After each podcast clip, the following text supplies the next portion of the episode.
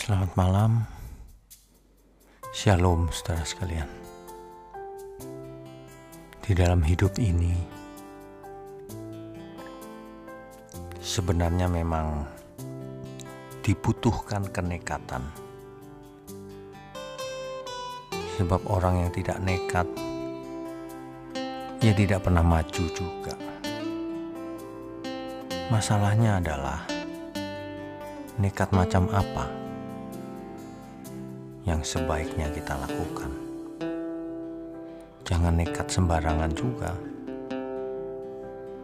Ada orang-orang yang nekat korupsi. Nekat sombong meskipun tidak punya apa-apa. Nekat ingin menjadi ketua, pemimpin, menggantikan seorang pemimpin, meskipun ia tidak punya kemampuan apa pun. Nekat-nekat semacam inilah yang menjadi persoalan utama di dunia ini. Dahulu di surga juga ada yang nekat. Lucifer nekat ingin menyamai yang maha tinggi. Akibatnya fatal.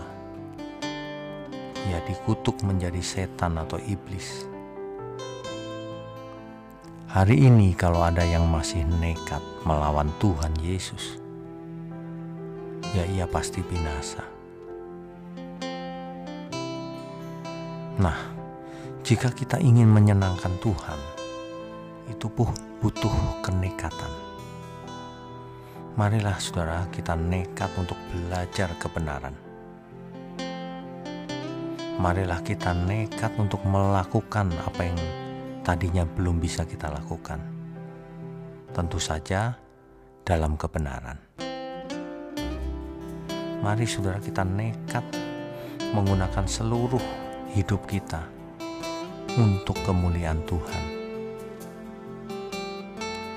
Tanpa hati yang nekat, sering kali orang tidak bisa all out untuk Tuhan. Seringkali orang hanya memberi receh pada Tuhan, bukan memberi yang terbaik. Coba kita belajar nekat mulai sekarang. Kita berikan yang terbaik untuk Tuhan. Kita nekat menekan diri sendiri agar kita hidup suci dan sangat saleh di hadapan Tuhan sehingga kita berkenan di hadapannya. Saudara, orang yang tidak nekat artinya dia ada di tengah-tengah mediokritas. Tidak all out, tapi juga tidak melawan Tuhan. Inilah yang disebut dalam Alkitab suam-suam kuku.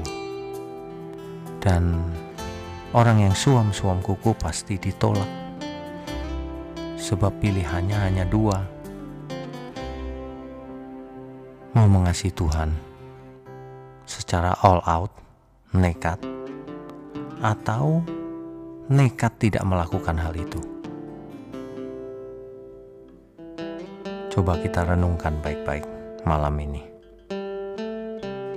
Apakah kita sudah nekat all out?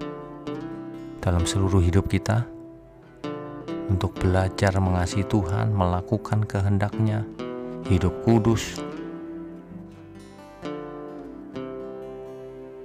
Selamat malam saudara, selamat beristirahat.